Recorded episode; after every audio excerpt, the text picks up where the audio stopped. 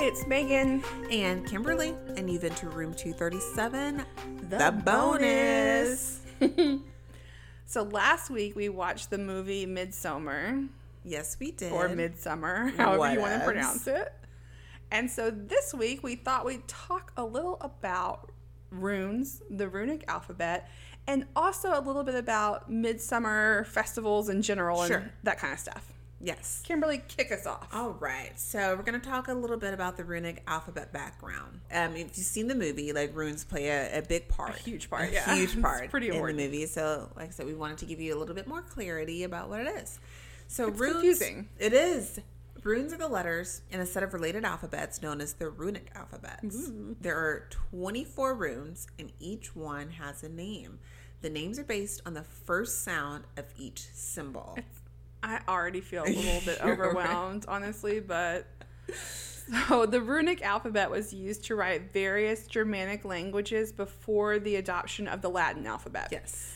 But until the early 20th century, runes were used in rural Sweden for decorative purposes in Dalarna, which is a county in Sweden, and on the runic calendar. So the runes are written as a continuous line of text. They didn't have any spaces between the words or sentences. one long run-on sentence. Yes, which I can't stand. I hate that I shit. hate a run-on sentence much. It annoys me so much. Whenever someone emails me at work and it's a run-on sentence, I'm like, Oh. "Can't take you seriously." Per Me my either. last Mike, email, You're too dumb to You're- work here. so the Germanic tribes people believed not that the rune was invented so much as they were eternal. Always been. They were pre existing in the known world. And each of them carried a significance beyond just their pronunciation. So they're magical. Ugh, there's a lo- there there are a lot. There's a lot happening on these fucking runes. Like There are like three best-known runic alphabets, and they're like the Elder, Futark, Futkark? Futark, Futark. the Anglo-Saxon Futark and the younger Futark. The younger Futark is divided divided further, like even more so than the other ones, and it's long branch runes, short branch, and housing. The younger Futark developed further into the medieval runes and Delacarlian runes. That's a lot. That's that's It's a lot of words with O's and A's that have the umlaut over it yeah, yeah, yeah. that are hard to They're say, real hard to pronounce because we're not Swedish. or you know, from Germany, Mm-hmm. or have any kind of knowledge of other languages besides English because we're stupid Americans. And some Spanish. Very little Spanish. so let's talk a little bit about runic magic. Let's do it. There is some evidence that, in addition to being a writing system, runes historically also served the purpose of magic, Mm. which is like a little fancy. Hello. the word rune itself means secret or mystery. I'm already intrigued. Right. So the characters, they each contain their own magical attributes, and each rune's pronunciation, not just the visual symbols, carries a meaning as well. So, like, I guess in this way, they're symbols with significance. They're a visual representation of spoken magic. The words that the runes make up, therefore, contain new or more meaning and intention in the sounds they create when they are spoken. Like it's, a lot of in-depth information. It's not just so for example, it's not just a letter A on a page. No. The A means yes, it means A, but it also means all this other shit. Yes. It feels very in-depth and much more fancy than English. is. Like- Because here an A is an A, right, we're just like A. B. So runes have always been associated with the god Odin, who is, as you know, a Norse god. Yes. He's also a little Germanic, but mostly Norse. And even th they were being utilized by early Germanic tribes. So Odin was a dominant god in the pantheon of many gods at the Mm-hmm. time. He moved north with the people as they moved north with their beliefs and their Yes. culture and their traditions. He was revered as the highest magician, so the holiest of holies, the big daddy. And all the cults of Odin, they rose to power, and the runes and the rune stones remained under his domain, his magical It's domain. magical domain. So there's a bunch of evidence, like dating back to the 16th century on runes, but I guess today we're gonna focus like more on like the modern aspects, like how runes got popular in today's world. Okay. So in 1982, Ralph Bloom published The Book of Runes, a handbook for the use of an ancient oracle. I'm intrigued by that title. Yes, right. And this is like used as a divinatory method. And the book came with a small bag of round tiles with runes Cute. stamped on them, right? Like I would have loved this. yeah. Uh, this book It's like getting tarot cards and they gi- like getting They a give tarot you the card book cards. and they give you the cards. So this book is the most famous catalyst for rune casting, which is throwing the rune tiles on a white cloth and then interpreting their meaning, much like tarot. Yes. Um, since its publication back in 1982, this book has never gone out of print. so people pretty love impressive. it. Rune throwing is so weird to me. I've s- like my only reference for runes up until this point, sad to say, is Harry Potter. Oh, do they do that? In well, Harry Potter? Hermione takes like a rune class, I believe. Oh. And then I guess I've seen rune throwing like to do divination and stuff in Yeah. other movies, but it's never been like I've never seen it in person, you know, that kind of thing. I knew about it just because I'm on- in a lot of witch forums, Right. Of course, and everyone has like their own divinatory like practices, whether it's like a pendulum or tarot. I like tarot and pendulums. Yeah. Not so much runes, not no shade. I just I haven't gotten into it, but everyone has their own thing, and so like runes people- seem much more intricate and involved like knowing the knowledge of all of it Mm-hmm. the background of each rune i guess tarot cards are similar but the pendulum thing to me is real weird because it's like oh if it goes one way it's a girl if it goes another way it's a boy that's the only thing i know about pendulums Oh, when you put it over like the mom's stomach, or like yeah like a picture or something I'll in the teach same- you. know, great okay so in 1984 stephen flowers published a series of books under the pseudonym edred thorson which detailed his own original method of runic divination and magic called odinism and it was loosely based on historical sources loosely Yeah. based. I wonder just how, like a fucking yeah. horror movie is loosely Right. based on real events In 1990, a guy named Stephen Grundy, an American, who went by Kevdlof Gunderson. he just had to make him sound a little more swedish Right. He had that Gunderson with the two S's. Stephen Grundy. He was like, nah, I'm authentic. Who's like as fuck." Grande is bullshit. Yeah, I'm gonna I'm go. Gunderson. he described the runic magic as like active principles as opposed to like passive interpretations. So he held the position that runic magic uses the runes to affect the world outside based on the archetypes they represent. Most of Grundy's runic magic entails being in possession of a physical entity that is graved with any or all of the individual runes or staves Would you say staves? I would staves, say staves. staves, Yeah. or staves, so as to practically work with their energies. So you have to have it in your hand, basically. yes, pretty much. It's very confusing. I honestly, when you sent this to me, I read it like five times, and I was like, "What the you hell gotta is possess happening it. here?" The individual rooms are then reddened with either blood, Yep. Mm-hmm. dyes, or paint, like in Midsummer. The act of possessing the stave in its final form serves the purpose of affecting the world of the form with the rune might. That's a lot. Oh, it is That's a lot. Stephen was doing the most. Yeah. But after they used them, the runes were discarded or destroyed. Yes. Grundy also said, because I can't call him Thor Gunderson. His name is It's Grundy. Grundy. He also held that each rune had a certain sound to it Mm-hmm. and it needed to be chanted or sung. So the sound had in common with the phonetic value by which it represented. So if it represented the ah sound, you need to chant ah or whatever. This act of singing or chanting is supposed to have the same or even more Mm. of an effect of using the staves in their physical form. So you got Says it in the your American. hand, Right, you're an American, whether you even Yeah, fucking right. know. You're from New York too, I think. Like, calm your tits. But he was like, hold that rock, but also maybe ah a little bit of chanting, which we did see in Midsummer. we they had did. chanting and, he's like, singing. This, you know what's gonna kick this shit up a little bit, y'all? Singing. sing it. People love fucking singing. As we learned earlier, the devil loves a choral Yeah, number. yes. So let's do this And I'm shit. chanting. "Now." so cute little side note. I love a cute side. We note. do. Grundy edited and co-wrote both editions of the handbook of the Troth, called Our Troth.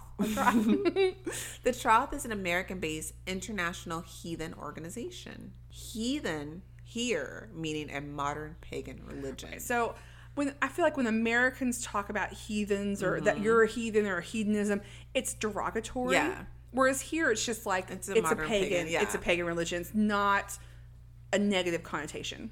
Yeah. So the trough was founded by Edric Torsen and James Chisholm. And Edred, we talked about a little bit earlier. Yeah. He also was just a dude named Flowers, Yeah. all trying to make themselves cute. Right. Fun little note. The leadership of Thorson and Chisholm became controversial in the late 1980s and early 90s because of their association Oh. with the Satanist temple of Set, Which we've talked about. which we have talked have- about. That's a Satanist temple. They are They're always Everywhere, They man. are everywhere. They're in every nook and cranny. like Michelle Branch. My bad. So, anyway, in a nutshell, runic magic is used to answer the questions of the unknown, to set your intentions like all magic, or to the further details of like a future event. So, like all magic, it speaks to our like basic human need to answer questions of the unknown and to be in some kind of control of your destiny. we do love to be in control of our destiny. Absolutely. everybody's always looking for the answer. You know, what's going to happen to me? We all take those stupid quizzes, Those BuzzFeed those quizzes. BuzzFeed quizzes, like when are you going to Quizzes, get married? quizzes. Sure, same thing. Let's talk about the real Midsummer Festival versus what was going on in the movie. Okay. Okay. So, Midsummer Festival celebrates the beginning of summer and it takes place between June 19th and June 25th. Okay. It's only six days. They had a It's a nine day short li- fest yeah. in the movie, but we got six here in the real life. Various countries from all over the world organize midsummer events. We have Sweden's Midsummer Eve, which is a Friday and a national holiday. And I am not mad at the Swedes for that. Me either. Also, believe that the Swedish people, it kind of like a whole month, like, okay, midsummer begins our summer holiday. And since we're in Sweden and we only got like six weeks of summer, let's be honest, we're going to we're gonna festival the shit the out of shit this. out of this thing. We're all taking off work. We're all going out to the country, to just get shit faced off of wine and stuff and party and live our lives. I am not mad at this. I'm not mad at, at all. I would like to be Sweden. Swedish. Sweden, Swedish. You know what? Also, Swedish people have like the best like Quality of life. quality of life in the world. Yep, So they're onto something they here. are. So, in real life, as opposed to taking place every nine years, like the mo- or 90. every ninety years, like the movie, the summer solstice is celebrated annually in Sweden. That's right. And although Ari Aster took very drastic liberties with the festival premise, the main location of Harga is in fact a real place. Yes, and he chose this place because it's of its association with a real Swedish legend, and that was Say it. called Hargleton. Very good. I'm proud of you. So, in this legend, the devil arrives in Harga and he's disguised as a fiddler and tricks the young locals into dancing themselves to death, kind of like Danny's maypole Yeah. dance. She was dancing for her Yeah, life, she was man. dancing for her life, and you had all those fiddlers walking around. They were playing the drums and shit in the Yeah, I know. background, getting it. So, Midsummer incorporates the Harga song into their storyline, which we discussed as Danny Yes. participating in the Harga like inspired dancing competition, and then she becomes the May Queen. The May Queen. So visually, Midsummer, the movie, stays true to some real life customs of Midsummer, the festival. Hmm. For example, we got the maypole there. Maypoles are traditionally staged to bring good fortune and health to the locals, specifically in terms of farming and peace of mind. Okay. Make you a little happy. Just make you a little happy, get you some food in your belly. Get some drink in Get there, some drink. dance. Come on now. So, in addition, Sweden's or Swedish Midsummer Festival, their customs involve the use of flowers for decoration, which is especially prevalent throughout all of Midsummer. Yes. because So many Everyone is flowers. Coachella up with a headpiece So many flowers. for sure, and most notably in the final scene when Danny, the May Queen, is just swagged out from head to toe in flowers. She looks ridiculous. She does. She can't It's- even walk. Hard to describe how she looks. Like I feel like we may have to post a picture. It's just the craziest thing you've ever seen. It is. Now, in the movie, Maya places an item under Christian's bed and hides pubic hair in his food, Gross. which is gross. Real life Scandinavian customs involve single women placing seven flowers under their pillow on Midsummer's Eve, hoping to see their future bridegroom's face in their dreams. Hmm. I'm not, you know, I'm not mad at that. I'm not mad at Try it out, girl. See how it happens. Just put seven little flowers under there. It have to be different. Yes. seven, we- which we Seven would never different. find here in Houston. Oh my gosh, no. I have to go to the like the uh the Yep. nursery. Right, but you have to like pick them too. You can't just like go and buy them. So we don't have that many wildflowers here in Houston. We'd be shit out of We'd be- luck. yeah. So another liberty that Astor takes with uh, you know his pulling from real life like cultural things is pulling from like hoodoo or Sicilian folk magic. We did talk about voodoo and Yes. a little bit of hoodoo. Yeah, and they're back very close. before. Yeah. So the tapestry that the group looks on when they're at the village, like Connie and Simon are like, "What the fuck is this?" It's And- that close up of the Yes. pubes. Yeah. It has a depiction of a woman clipping pubic hairs and then like menstruating into a cup. And then she serves it to a man who becomes like possessed with her love. You So see, gross. like his little eyes are in a trance. So this is an actual practice for some people. And like like so the in hoodoo, Sicilian folk magic, it's believed that serving menstrual blood to a man will capture his attention. There is no need for a spell. There's no So chancing. gross. You just put a little, the woman's scent is added to the man's consciousness, and then he'll become obsessed with her and never stray. So there are men in these cultures who are warned from like a really young age don't accept any brown or red drinks or food, You can any red never sauces, enjoy like spaghetti. some pasta, like little pasta. From uh, wo- women, like that's how Christians drink. You remember everyone's Little was pinker, yeah. mhm. So I worked with a guy, and he was from some little town, in Louisiana, and we were ta- and he was we were all like talking in the break room or whatever, and there was a couple of other ladies from Louisiana too, and he made mention of spaghetti and how he will not eat spaghetti from a woman who he doesn't really know. So crazy. And I remember being like, why? And then it was this. Is this? Yep. And I was like, oh. Oh, It's And I so was like, "Did you weird, remember that?" He was like- like, yeah, yeah, that happens. I mean, I'm sure there are women out there who would think this was a good idea because their man be straying all the Yeah. time. like, Yeah, I mean, I know, like I said, on all the forums, I know women who practice like blood magic or who have done it. But to me, like, if you got to do that, like, it's too just much. keep- yeah, Find somebody better, find someone He's who the actually one girl. wants to be with you. right? He's not the one. So let's talk about a couple of the weird rituals that they do in Midsummer. They have the Adistupa, which is Okay. the ritual sacrifice of those two older folks, right? Mm-hmm. An Adistupa is a name given to a number of precipices in Sweden, Norway, or Iceland. It's just the cliff. Oh, It's not the actual act of it, although it has become linked with the act of it. Did not know that. So that name supposedly denotes sites where ritual sinicide took place during Nordic prehistoric times. Sinicide is Mm-hmm. the killing of the elderly. Just like in the movie, the elderly would have thrown themselves or been thrown to their deaths. If I was the elderly, I would have had to been, Been thrown. thrown. Yeah. Someone needs to chuck me off this cliff because I Right. am not I'm going not jumping. voluntarily. So the term came into use in Sweden in the 1600s, and it was actually this is a fun story. Okay. Inspired by an Icelandic saga called the Gutrex Saga, which is partly set in the Swedish region of Gotland.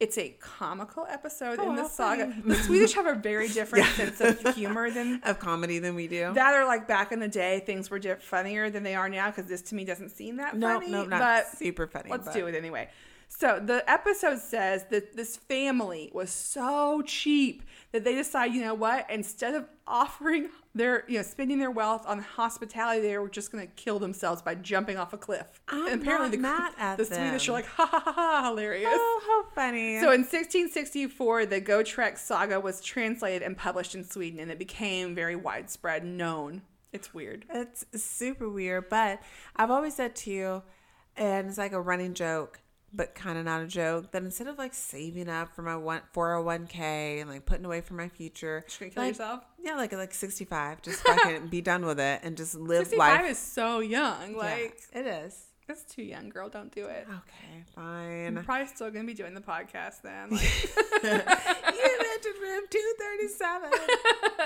so, although there doesn't seem to be any specific association with the ritual sacrifice in the Swedish midsummer, the idea does have history in other ancient e- European pagans. Mm-hmm. So, in Germany, for example, bonfires were used for human sacrifices during the solstice to the sun goddess Sol.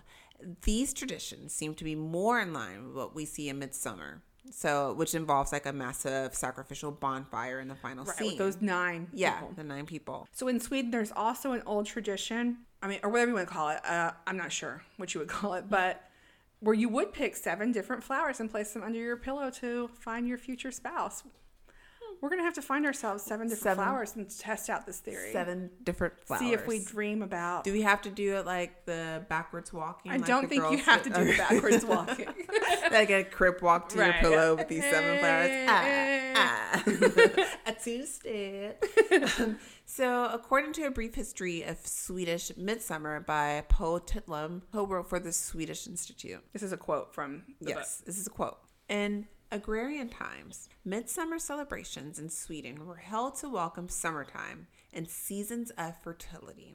In some areas, people dressed up as green men clad in ferns. Which time out? This is Pele. Yeah, Ah. this is Pele. He was in ferns and stuff. Absolutely. They also At the end. At the end, when he was all like, With his "Yeah, little- Mm-hmm, I did this."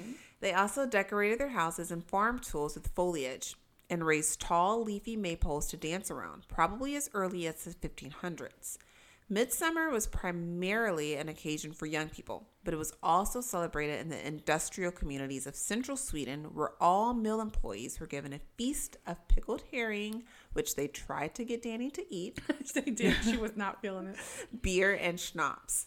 It was not until the 1900s, though, that this became the most Swedish of all the traditional festivals. And ever since the 6th century AD, midsummer bonfires have been lit around Europe. In Sweden, they were mainly found in the southern part of the country. Young people also like to visit holy springs where they drank the healing water and amused themselves with games and dancing. These visits were a reminder of how John the Baptist was baptized by Christ in the River Jordan. So, cool. from what I can understand, in Sweden, they still love some midsummer. They like to go out in the country. They like to Mm-hmm. get drunk. They do like to have the sex. And then maybe nine months later, there's a lot of babies Yeah, born in yeah. Sweden. Although I think probably now there's a lot more safe sex being practiced Yes, than I back would in hope the so. day. But Well, I hope y'all learned a little bit more I about. feel like I learned a little bit. I learned a lot. Very fun. Next week, what are we doing? we are doing Us by Jordan Peele. Yes, and we are excited. I'm very excited. This was a fun movie in the theater. It should be extra fun to watch it again. Yeah. It's a good one. So. It's got Lupita Oh. Nyong'o in it, and she's the best. Yes, she And also, is. I can't think of his name, but he is in Black Panther, and he has Mm. got him some thick thighs. I'm not mad at it. you are here for those. I'm thick here thighs. for those thick Thick thighs. thighs save lives. They do, girl. All right, so we're doing us, and it'll be a fun time. You can find us on Instagram and Facebook at Room 237, the podcast. You can find us on Twitter at Room 237, the pod C1. Or send us an old fashioned email at Yeah. room237, the podcast at gmail.com. Do not forget to rate and review us. That is right. Yes, it really helps us out, helps us get out there, and it lets us know that you're enjoying it. It does, and we really love it. So get on the iTunes and rate and review us. All right, guys, until next time, Stay safe. bye. Bye.